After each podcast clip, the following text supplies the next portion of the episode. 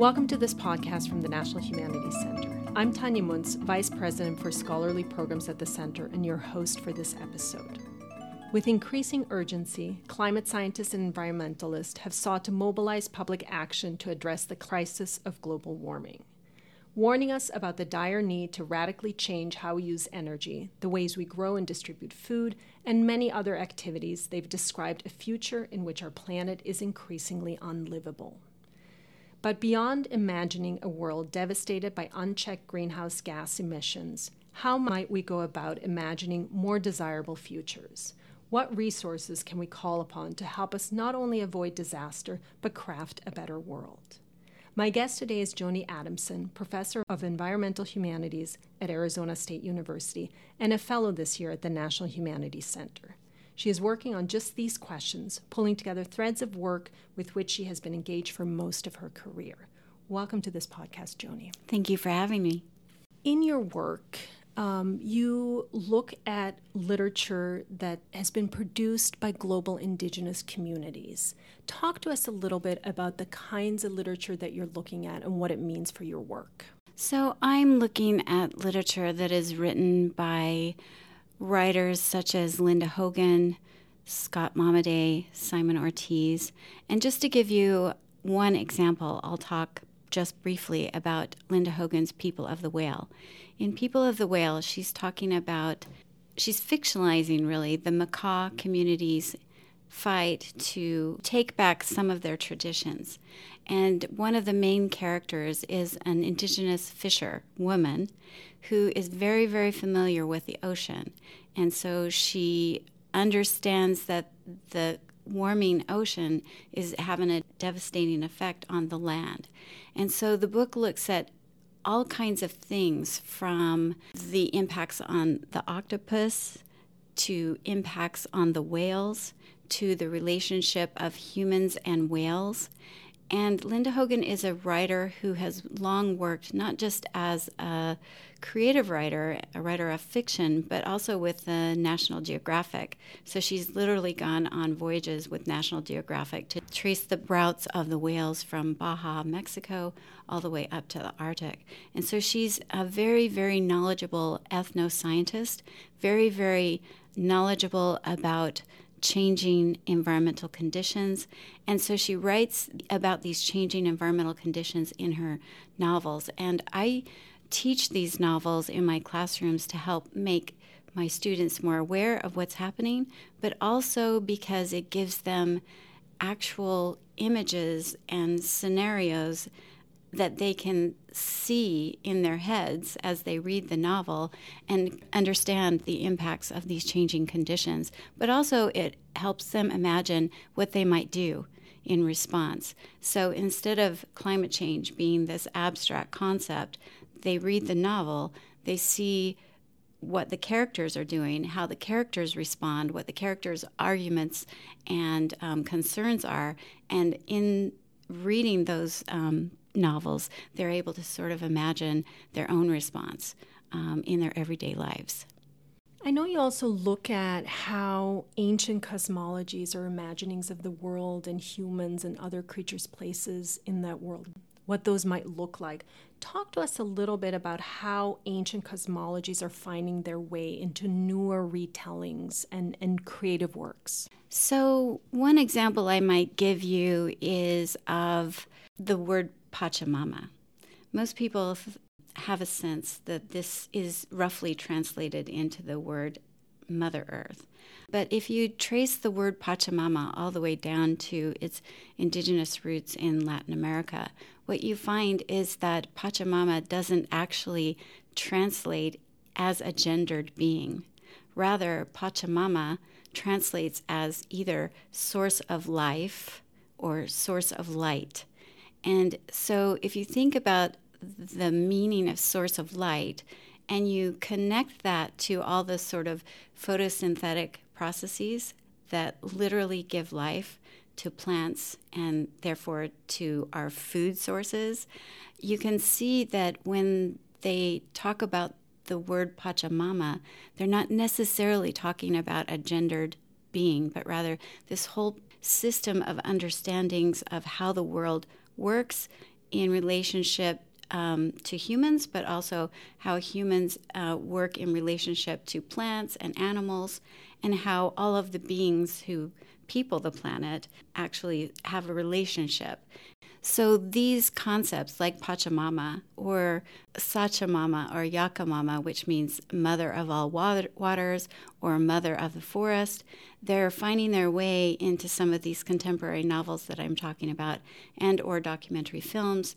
And people are recovering these understandings of these early cosmological what I sometimes call scientific indigenous literacies as a way of better understanding um, our world. And one of the things that I also like to explain is that it, if you understand that Pachamama means source of life, source of light, then you can see that it's actually sort of a very concise way of conveying all of that photosynthesis and human relationship to plants and animals, etc. Um, so Pachamama is just a very concise scientific indigenous literacy. So by bringing it into a novel, um, whether you're Linda Hogan or whether you're another indigenous uh, writer, you are sort of bringing that really concise understanding or, or, or I should say, rather, really complex understanding into a concise turn of phrase. Mm-hmm. So, when we think about Western science, we often think of it as opposed to indigenous forms of knowledge, or, or maybe that indigenous peoples might be resistant to scientific knowledge but you actually make a case that that is that that's not the case. And in particular i know that when you um, discuss debates around genetically modified organisms you really push back against that dichotomy. Talk to us a little bit about what the role is of scientific knowledge versus the indigenous communities that you're looking at and how they're reacting to it to explain this question, I think what I'll do is start just very briefly with how I came to study Indigenous literatures. In my graduate um, days, I was asked to teach a class that was exclusively for Native American um, freshmen. And for the next nine years, I exclusively taught Native American freshmen um, at the University of Arizona. This was a really unique opportunity for me. I was literally the only Anglo person in the room. And so I was the teacher, but I was learning so much. We were reading indigenous literatures, we were reading um, poetry and novels by people like Simon Ortiz and Leslie Marmon Silko, but they grew up on the reservation, and so they had so much um, to teach me. And so the reason why I push back is because in those days, I heard so many stories, so, so many stories of my students telling me about how their grandparents or their parents had been sent away to a boarding school. And even though those parents and grandparents had had really horrifying experiences, all kinds of things being denied their languages, having their hair cut, having their um, names taken away, being given Anglo names nevertheless, those grandparents and parents always told their children, We want you to go to school. We want you to go to school. Education is so, so important. So that's why they were all there, because even though their relatives had had these horrifying experiences, they still wanted their um, their cousins and their um, grandchildren and their children to get an education. And so as I look back on the careers of those students that were my students in those classes, they've become doctors, medical doctors, they've become lawyers.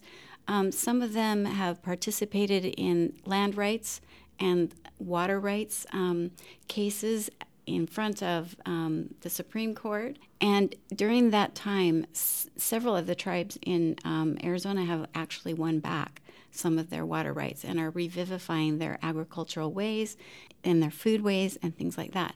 And so they're very, very keen to know about science, to know about medicine. But f- for example, those that became doctors, um, they will learn about Western medicine, but at the same time, they'll bring their traditional medicines into into the examining room and or you know the the hospital room. And so it's it's the case today that sometimes you'll notice that in hospitals, for example, in Arizona, um, there'll be the operating room in which you would expect Western science, Western medicine, to be um, very important.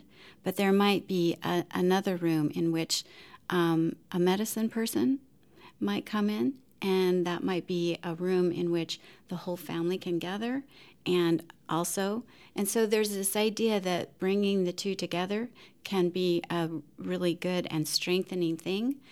And I, I would say that that is the case with climate science as well. The activists and scholars who are indigenous that I work with today, they'll always say, you know, that what we need to do is we need to be listening to indigenous people because they have experienced dramatic environmental changes for over 500 years. For them, this is not a new thing. It's just, as my friend Kyle Whyte likes to say, it's deja vu. For them, it's deja vu. So so Western science is important. It's um, you know, we learn a lot from Western science, but we also can learn a lot from indigenous um, knowledges and um, scientific literacies and just the ways in which these communities under siege for over 500 years have conducted themselves and survived, um, and in many cases today um, are thriving. Both together is is something that can be stronger than either or really powerful. Um, and in terms of thinking about futures and, and thinking about where things are headed, especially as we face um, this threat of climate change, of rapid climate change, how would the work that you're doing help us imagine a livable future in light of these sort of imminent threats? So, one of the things that I'm talking about in this project, um, this book project that I'm writing now, is this long, what I'm going to call climate canon.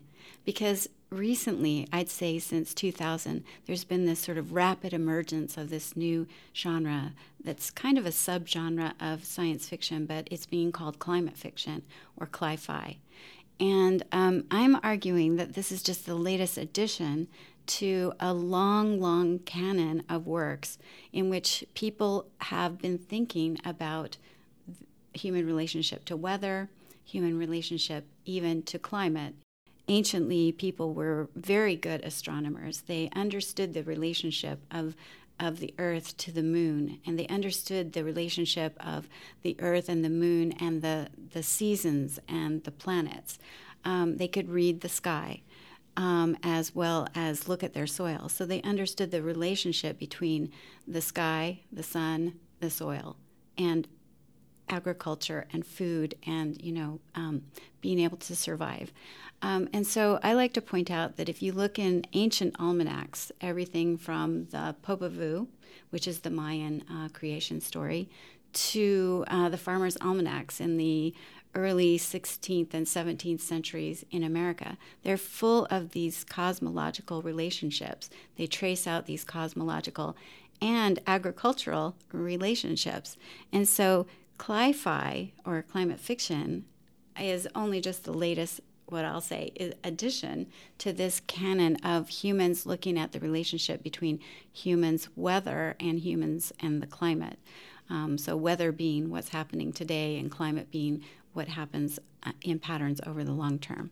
But I um, am using Cli-fi in my own classrooms because, as I said earlier in the earlier answer, this is a way for students to imagine how they might respond in the future.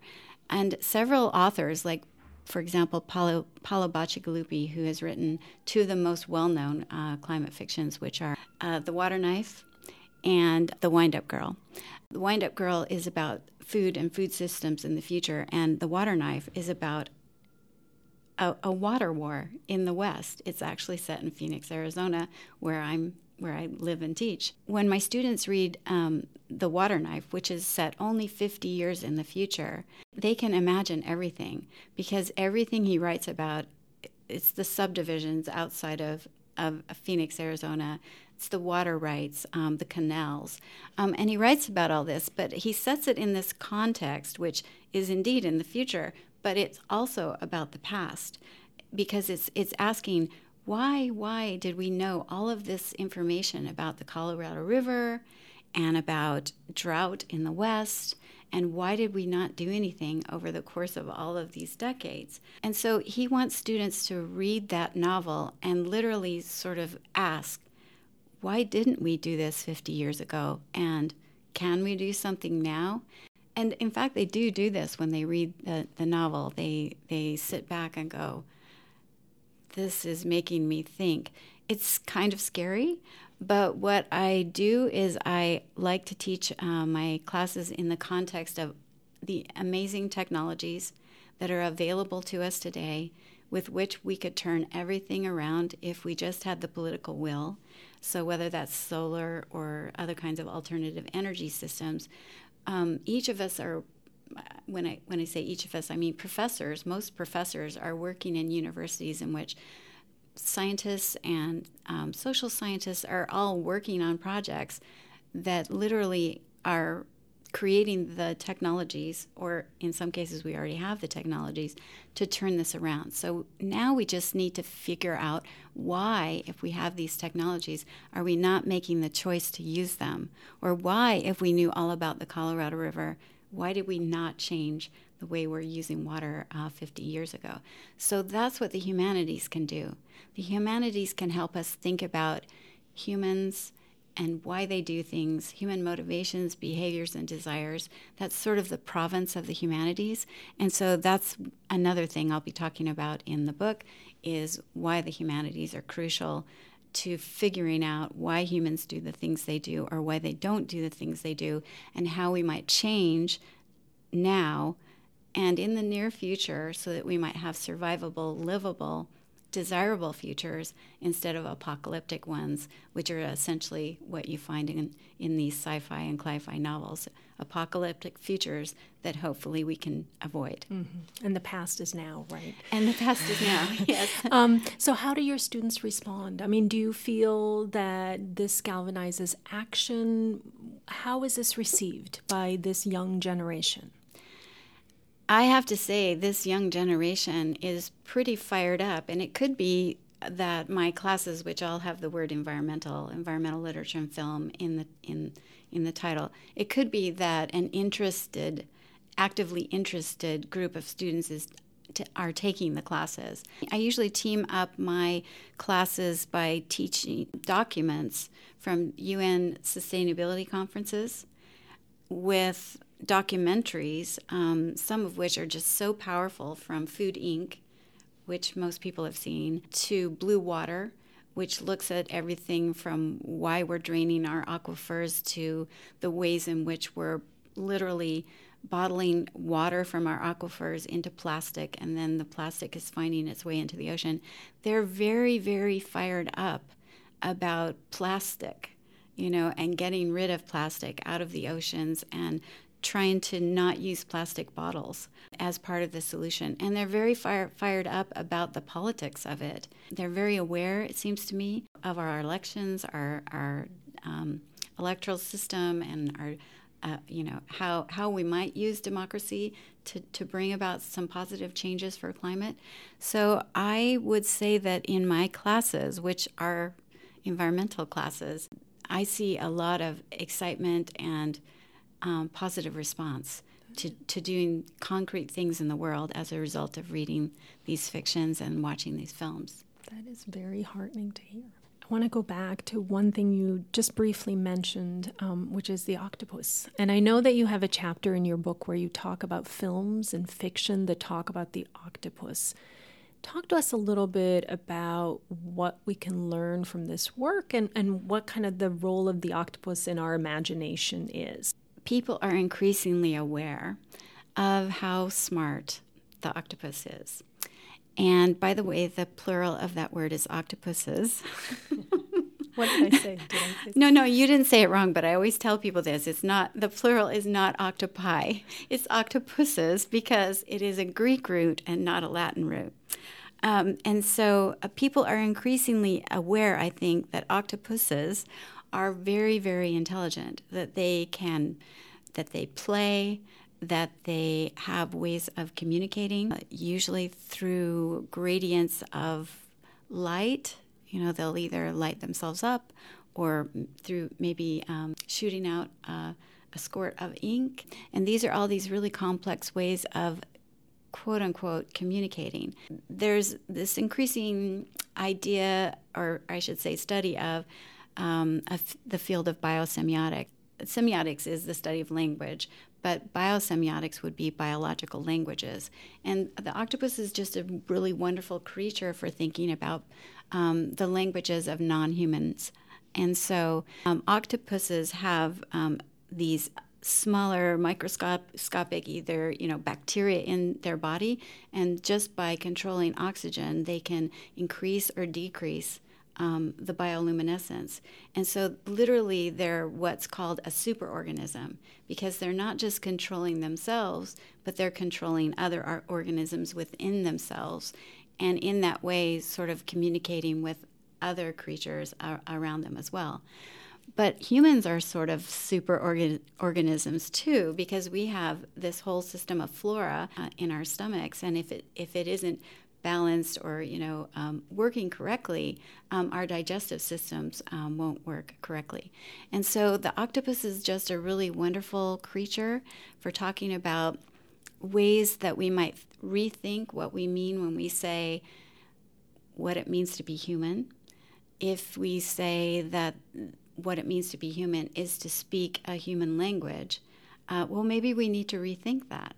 So, whether it's the octopus or the elephant or other charismatic megafauna, or whether it's a bacteria in the soil, you know, or or the roots of trees. Um, famously, you know, with Richard Powers' uh, recent novel um, Overstory, we know a lot more about how trees literally communicate not just with their own species, but with all of the woody other species on the forest floor. Um, we we can just start learning more about the communicative capabilities of non-humans, and thus sort of rethink the way we we understand ourselves in relationship to our planet mates. Thank you, Joni. And thanks to our listeners for tuning in. Please join us again for our next podcast from the National Humanities Center.